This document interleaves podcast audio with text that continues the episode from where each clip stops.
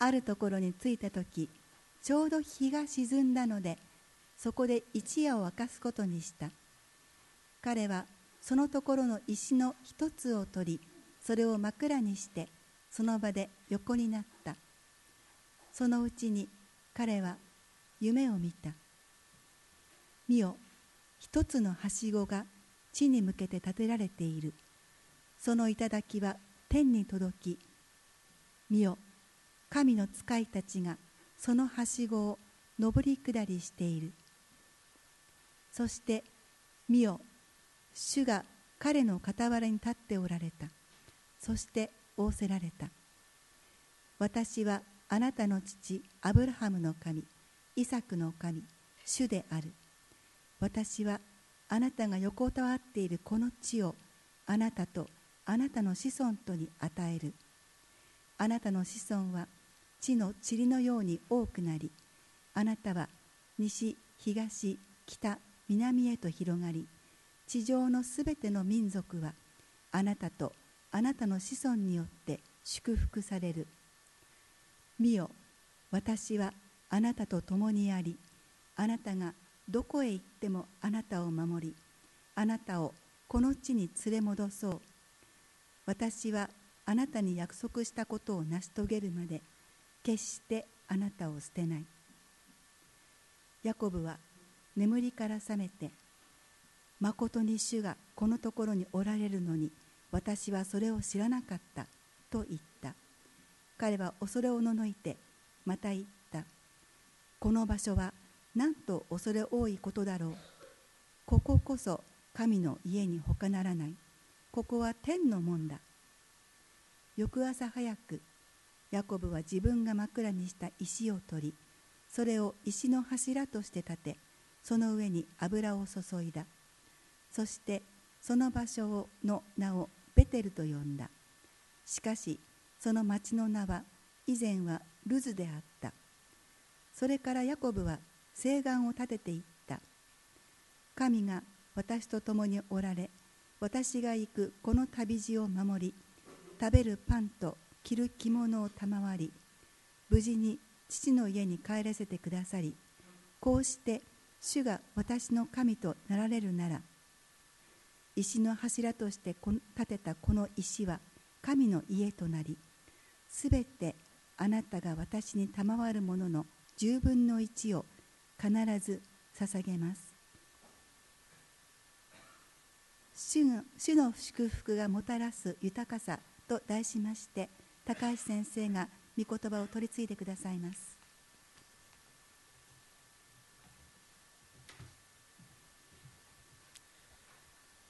本日は創世記の27章から30章にわたるところをですね共に覚えたいと思います。主の祝福がもたらす豊かさというテーマでお話ししますけれどもこの世の多くの人々は富とか名声を獲得したいと思って依存症の罠にはまっていくことがある。確かに富も力も人間関係も本当に大切です。しかし本当の祝福の源がどこにあるかということを私たち忘れてしまってはいないだろうか。支援にこんな言葉があります。天ではあなたのほかに誰を持つことができましょう？地上ではあなたのほかに私は誰をも望みません。私にとっては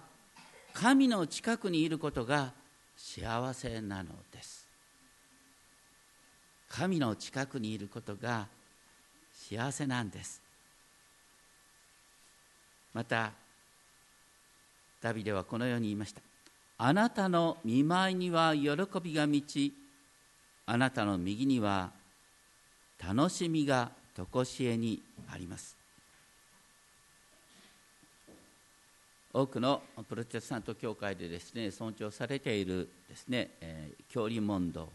ウェストミンスター大教理問答というのがあるんですがその第一有名な言葉が書いてあります。問いかけが人間の主な最高の目的は何であるという問いに対してですね答えがここに提供されている。人間の主な最高の目的は神の栄光を表し永遠に神を全く喜ぶことである。人間の目的は何かっていうと創造主を真心を持って賛美しまた喜び楽しむ主を喜び楽しむということが人間の生きる目的だって言うんですね。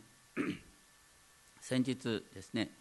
あのジョン・パイパーというアメリカを代表するですね説教者の話を聞いてきたんですけれども彼がこんなことを言っています。私たちが神に最高に満足する時神は私たちのうちで最高に栄光を受けている。私たちは主の栄光を表すって言いますけれども何より私たちが本当に神様に対して最高に満足している時に主の栄光主に栄光が着せられてるんだって言うんですね。彼はですねクリスチャン快楽主義なるものを教える。要するにですね信仰っていうのはいやいや義務を果たすんではないんです。主を喜ぶ。それこそが信仰の本質。義務化された信仰には生きる力がない。そして今日のテーマはですね主の祝福を受けるっていうことがどれほど人生を変えるものなのかっていうことをですね共に覚えてみたいと思います。先日ですねお話しした中で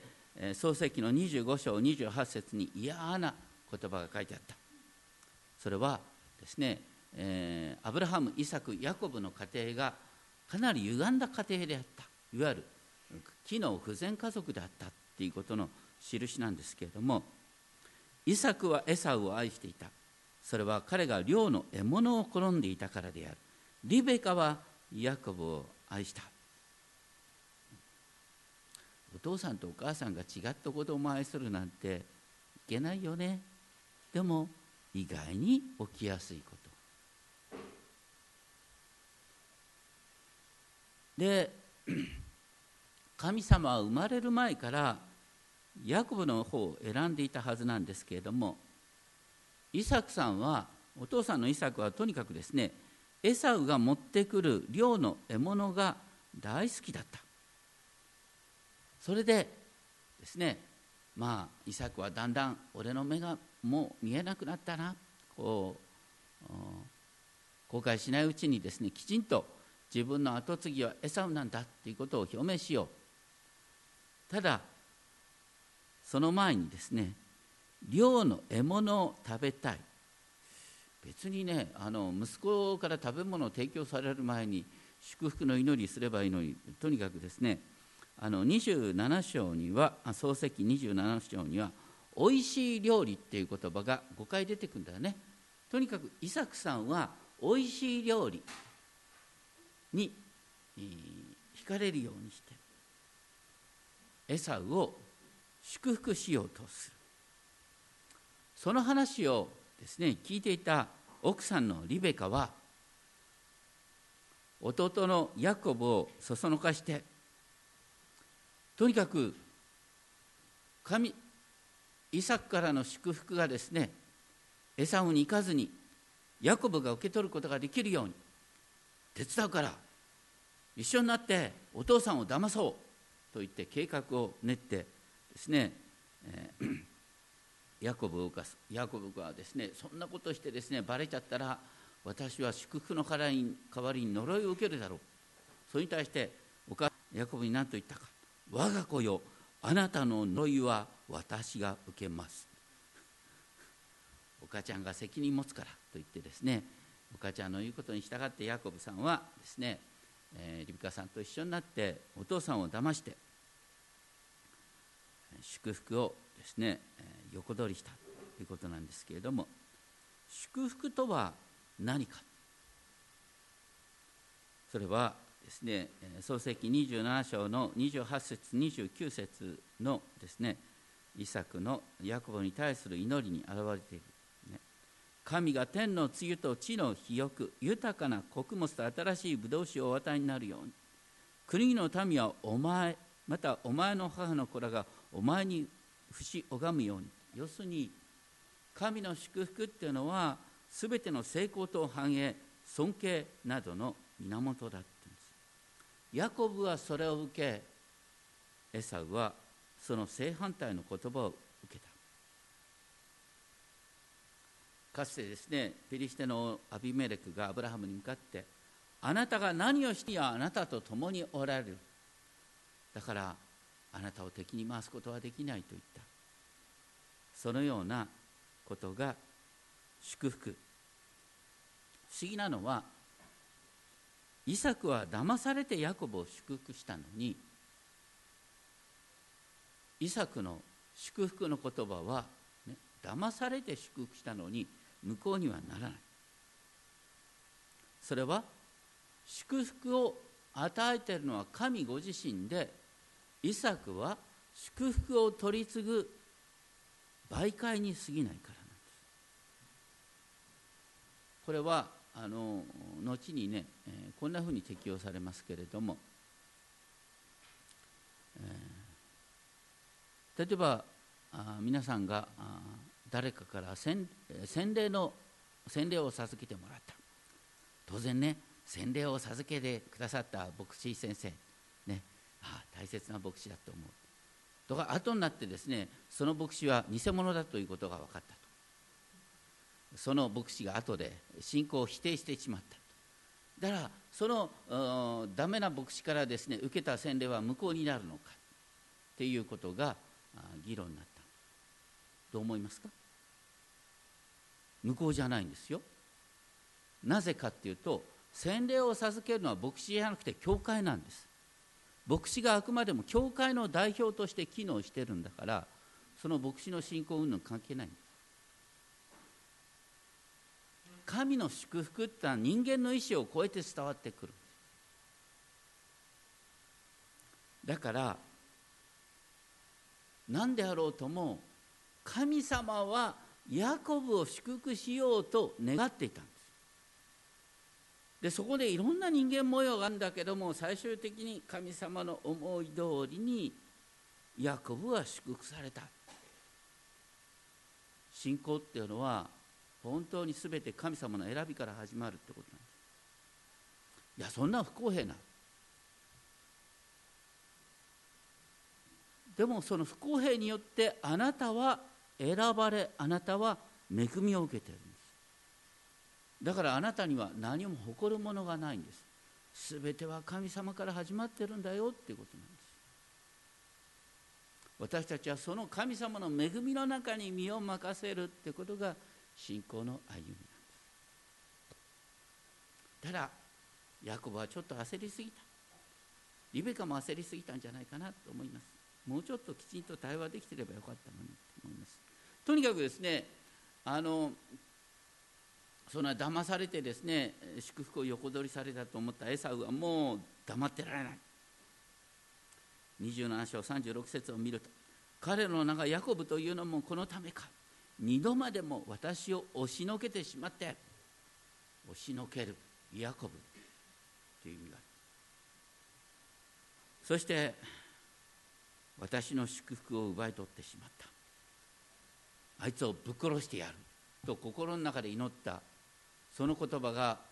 お母さんのリベカに聞こえた。心の言葉がリベカさんに聞こえた。だからリベカがどうにかしてですねあこのままですねヤコブをここに置いていくことができないということでヤコブをですねとにかくあのリベカさんの生まれ故郷ハランにですね、えー、旅立たせる。そのハランにですね、え、リベカはですね、え、ヤコブを送り出す。そこにはきちんとした理由があるんですね。それは何かっていうと本当にですね信仰の家族を作るアブラハムイサクヤコブ。これ信仰の家族を神の民を創造する上で何よりも大切なのは奥さんの信仰なんです。奥さんがきちんと神様につながってないといけない。だからですねこうお母さんのリベカさんと同じ家族の中からですね嫁さんを選ぶべきなんだと言ってですねヤコブさんをですねえ、リブカさんのふるさとハランに送り出したということなんです。で、えー、お父さんのイサクも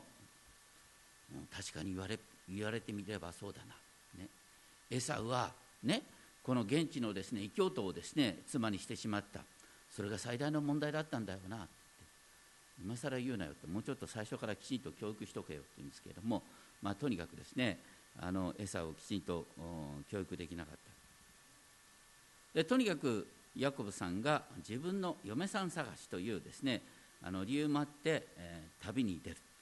で遠い旅160キロぐらいあるんでしょうかね、まあ、とにかくその波乱に向けて、旅立つ。でその時にですねイサクはですねお父さんのイサクはヤコブを送り出すにあたりですねあのかつて騙されたっていうことをですね忘れたかのように、えー、心からの祝福を祈るんですね。それが28章の2節から4節。全能の神がお前を祝福し多くの子供を与えお前を増えさせてくださるように。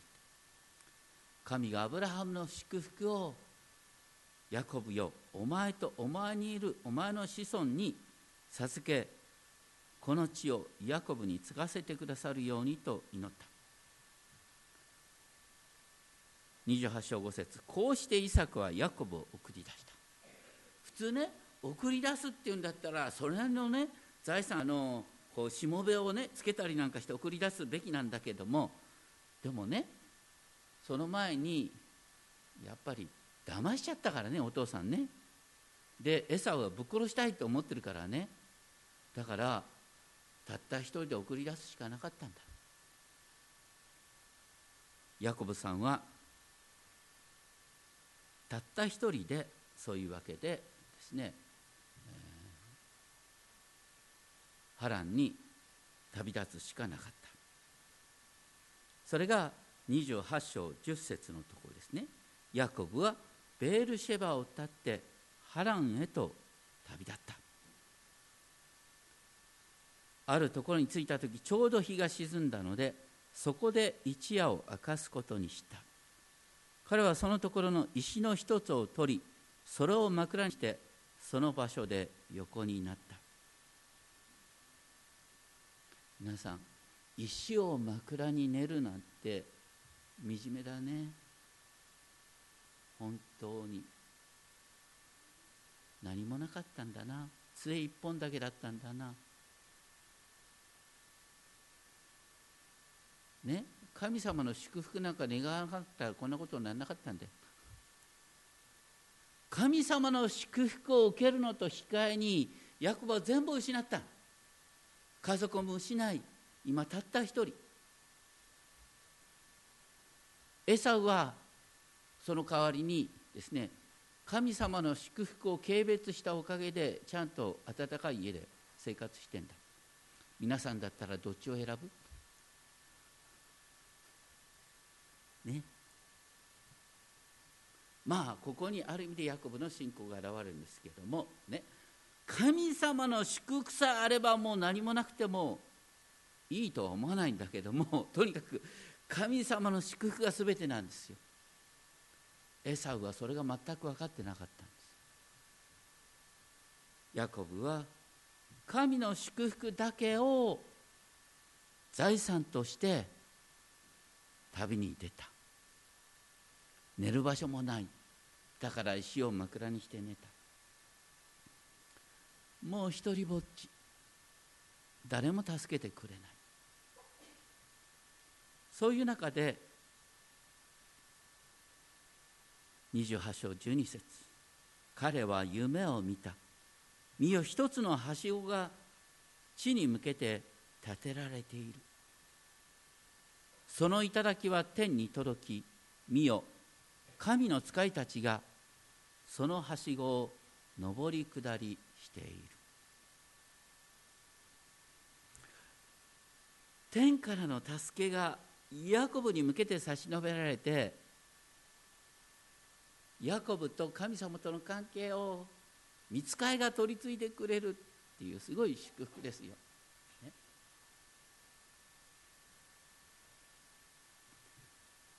そしてなんと主がヤーベご自身がヤコブの傍らに立っていた。んですね。天地万物の創造主がヤコブの傍らに立ってヤコブにね寝ているヤコブにきちんと分かる形でもう決して忘れないような形で語ってくださった。これこそが聖書の中心です。28章創世記28章13節から15節っていうのは聖書全体を貫く中心中の御言葉なんです。皆さんがよくね神が私たちと共におられるっていうことを言う。その神が私たちと共におられるっていうのはいつも原点はここなんです。私はあなたの父アブラハムの神イサクの神主である。この地をあなたとあなたの子孫とに与える。あなたの子孫は地の塵のように多くなり地上のすべての民族はあなたとあなたの子孫によって祝福される。見よ私はあなたと共にありあなたがどこに行ってもあなたを守り私はあなたに約束したことを成し遂げるまで決してあなたを捨てない。このヤコブに与えられた言葉が今私たちへの言葉となっているんです。いわゆる信仰を深めるっていうのはこのヤコブに語られた言葉を自分の言葉として受け止めるっていうことなんです。でしばしばこの言葉がどうして響いてこないかっていうと周りにね便利な助けがいすぎるから。あ困ったら誰かが助けてくれる。ヤコブは今一人ぼっちなんだよ。しばしば神様が私と共にいて全てを守ってくださるってのは一人ぼっちの中でビンビンと響いてくるんです。だから信仰生活を、ね、豊かにするための秘訣たまに一人にならなきゃいけないね。いわゆる孤独を深めて本当に誰でもなく神ご自身が私を支えてくれるんだっていうことを心で味わう必要がある。んです現代の多くの人はねネットとか何とかでつながろうとばっかり考えて本当の前で主の前に静まるっていうことができていない。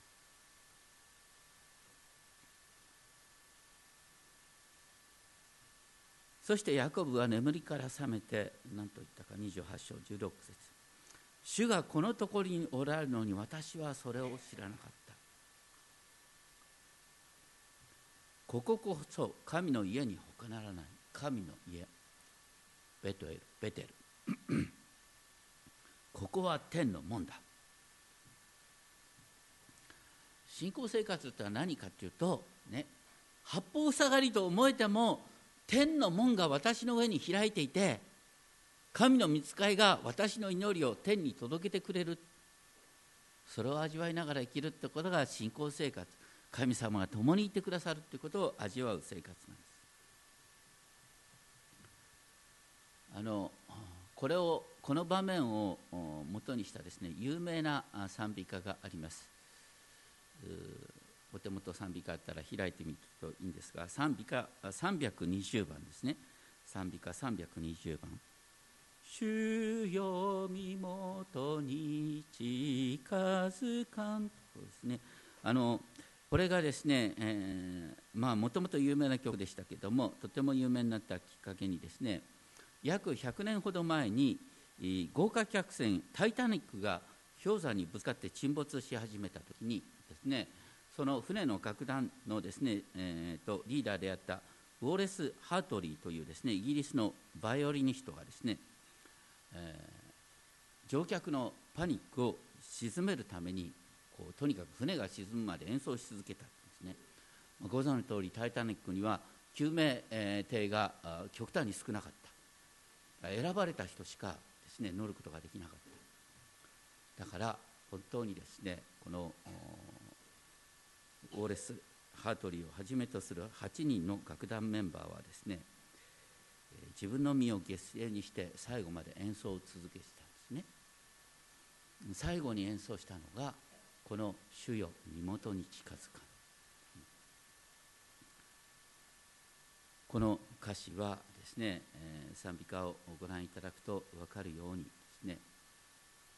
まさにこの場面をヤコブの場面を描いてるんですね。主を身元に近づかん。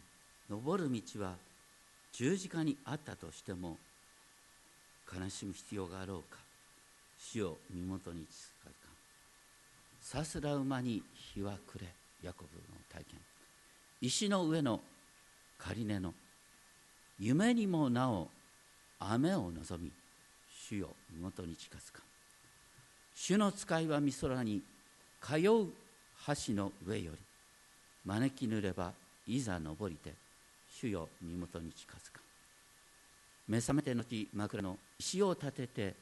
恵みよいよいよ切にたたえす主よ身元に近づかん写しようば離れて雨がける日来たらばいよいよ近く身元に行き主の御顔を仰ぎ見本当にですね神様が共にいてくださるなら命だって捨てることができる。なぜなら永遠の命がすでに保証されているから。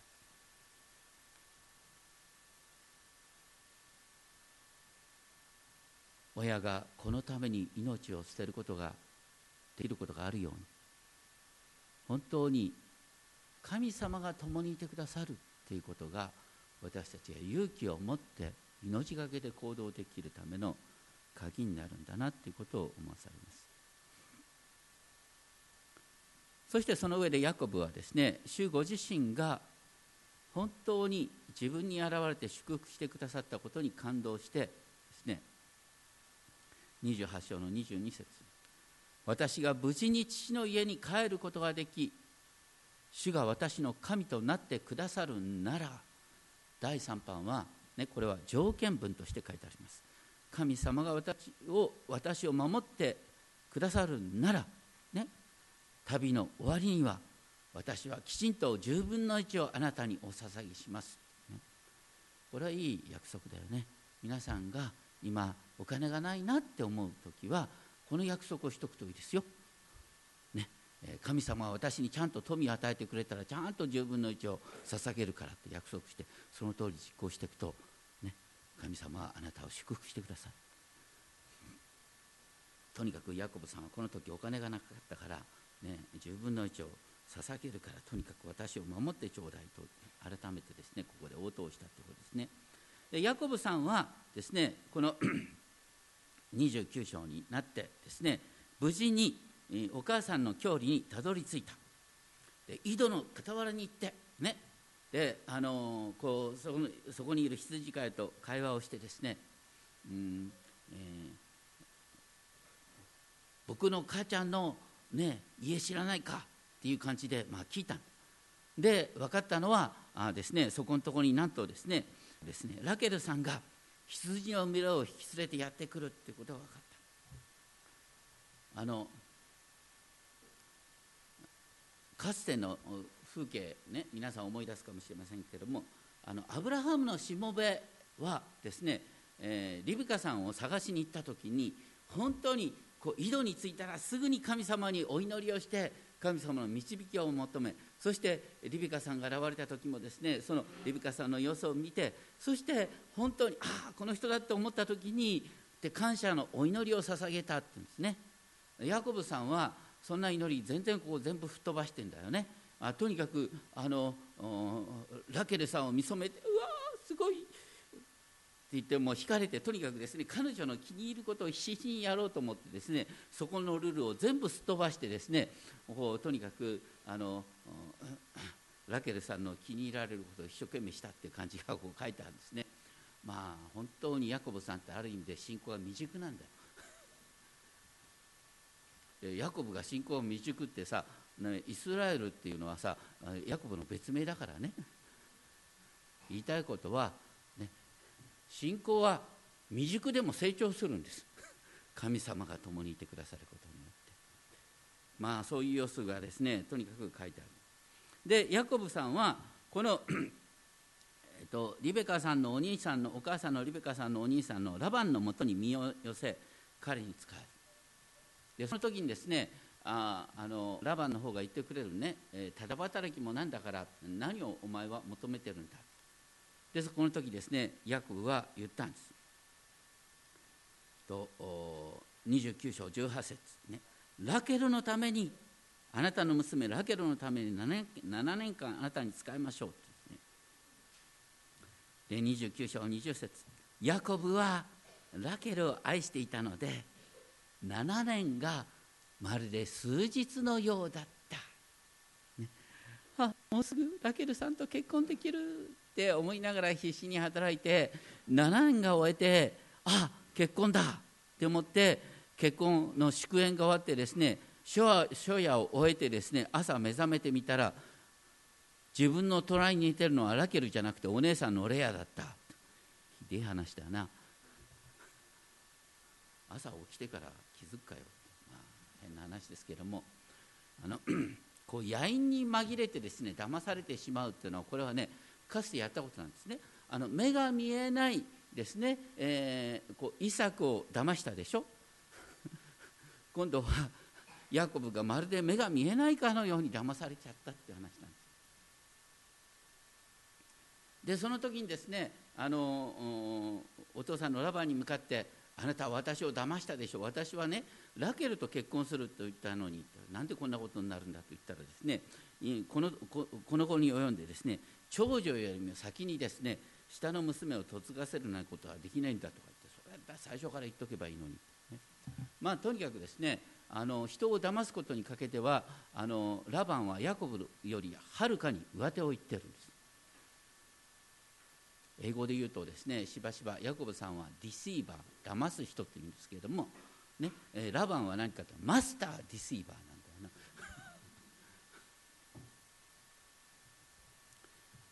まあでも本当にですね神様が共にいてくださったおかげでヤコブは騙されれば騙されるほど豊かになっていくんですよ。どういうことかっていうとね奥さん1人だけのはずが最初から2人になっちゃっておかげで子供がたくさん生まれたって話なんででしかもですねこうヤコブはレアのことなんか全然目じゃなかったんだよ。だけども結婚したから、まあ、一応夜を一緒にしようと。言ったらねこう嫌いなレアから次から次と子供が生まれるんです。もしラケルから子供が生まれたらですねヤコブはあのレアなんか見向きもしないかもしれないんだけどもレアから次から次と子供が生まれてレアはですねそれを喜びながらですねこの なお必死になってヤコブの愛を得ようとする。一方ラケルはですねどうして私に子供が生まれないの、ね、お姉ちゃんの方ばっかり子供が生まれてってですねその 何と言ったか30章1節ですね。ラケルは姉に嫉妬し私に子供をください。でなければ私は死んでします。ヤコブに迫った。それに対してヤコブは何と言ったかいや子供を与える与えないは神様の問題なんだよって言って。ね。あのここのところでちょっと問題なのはあのイサク。アブラハムイサクはね奥さんに子供が与えられないって言ったら必死になってお祈りしたんだよ。ここでは祈ったって書いてないじゃん多分祈ってないじゃんと思うんですね。すぐにですねラケルの方があの提案をするんです。自分の女奴隷ビルビルハによって子供を得ようとする。で女奴隷のビルハを通してですねダンダンとナフタリが生まれた。それを見ててですね今度はレアの方がですね自分の女奴隷ジルパによってガドとアシェルを生んだ。そういう中でですね、えー、変な話が出てくる30章14節を見るとねえー、レアの長男ルベンはですね恋なすびを見つけてお母さんのレアに持ってくる。これねあの恋なすびっていうのは、まあ、不妊治療に効果があったとか言われるんですけどもとにかくあの息子がねお母さんのこと一生懸命気遣ってんだよ。息子が必死になってですねお父さんの愛がお母さんに向かいますようにってこう必死になってんだよね。こういうのなんていうの？アダルトチャイルドって言うんだよね。まあ本当に困った家庭だよ。だから皆さんが自分のこう家庭困ってたと思ったって安心してください。ね、ヤコブより多分ましな家庭だと思う。神様の祝福がありさえすれば全てが益に変わっていくんです。とにかくですね まあこういうですね争いがあったおかげでですね結局またレアから子供が生まれそしてそれに対してですね今度はまたラケルから子供が生まれて30章22節。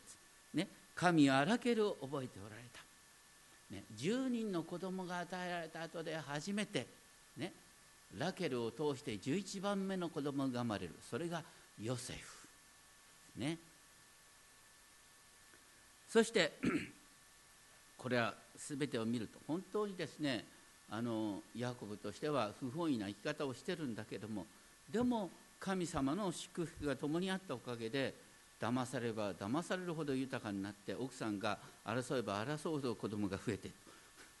まあ本当にあんまり褒められたことじゃないんですけれども。とにかくですね言いたいことは神様の祝福があれば全てが益に変わるってことを言いたいんです。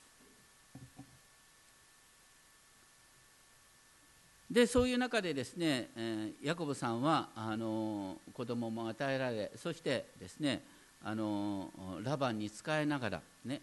えー、ラバンに仕えることによってラバンはとてもね本当に豊かになったんですよ。ヤコブさんのおかげで豊かになった。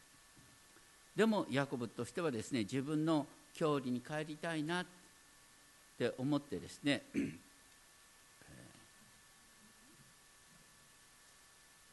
ラケルとレアのお父さんのラバンに言う。そその中でですね30章のですね。27節ですね。30章27節で。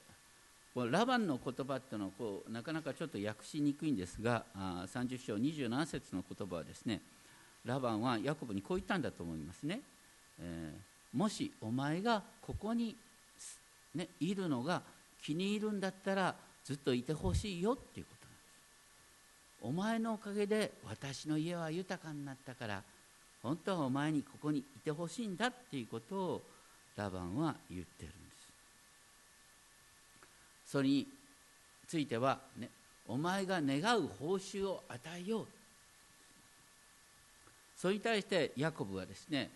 えー自分の願う報酬をいやこのままいったらねあの無一文でいかなきゃいけないからきちんとやっぱり財産の分け前をですねもらうということを明確にした上でですねあのもうちょっと使えるということを言った。でそこのところでですねあのいろいろとあるんですがあのヤコブが提案したことはですね、えー、ヤギと羊に関してですね、えっと、当時の羊には白いのが一般的ヤギは黒毛が一般的だったんですけれどもヤコブは例外的なものだけを自分のものにしたいと願い出てそしてその例外的な羊とヤギを私は世話をしてそれを自分の分け前としてもらいたいんだっていうふうに言ったんです。それに対してラバンは34節でねこれもちょっと役の問題があるんですけどもお前の言う通りにしようねディールダンということでですね約束したんですだからラバンはですね約束したのにすぐにどうしたかというとその例外的な羊とヤギをすぐにですね3日間の道のり遠くに引き離して自分の息子たちに預けてしまって本来ヤコブに与えるべきものをですね奪い取ってしまったんです。ヤコブは騙されて抗議しようにもですね抗議のしようがないもんだから黙って黙々とですねなお神様にこの使いつつですねこのラバンの羊とヤギを飼っていた。でそういう中で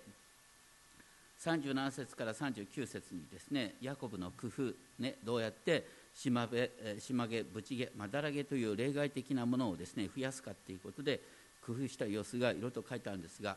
どうしてこれによって島辺ブチ毛が生まれたかはあのよう分かんないんですね。これは科学的に証明できないことです。これは言いたいことは神様がね、ヤコブと共にいたおかげでヤコブの工夫が実って本当にヤコブが手にできるはずの例外的な羊とヤギが例外じゃなくてそちらの方が多くなって強くなってったっていうことなんです。で その結果のことがですね30章の42節ですね、えー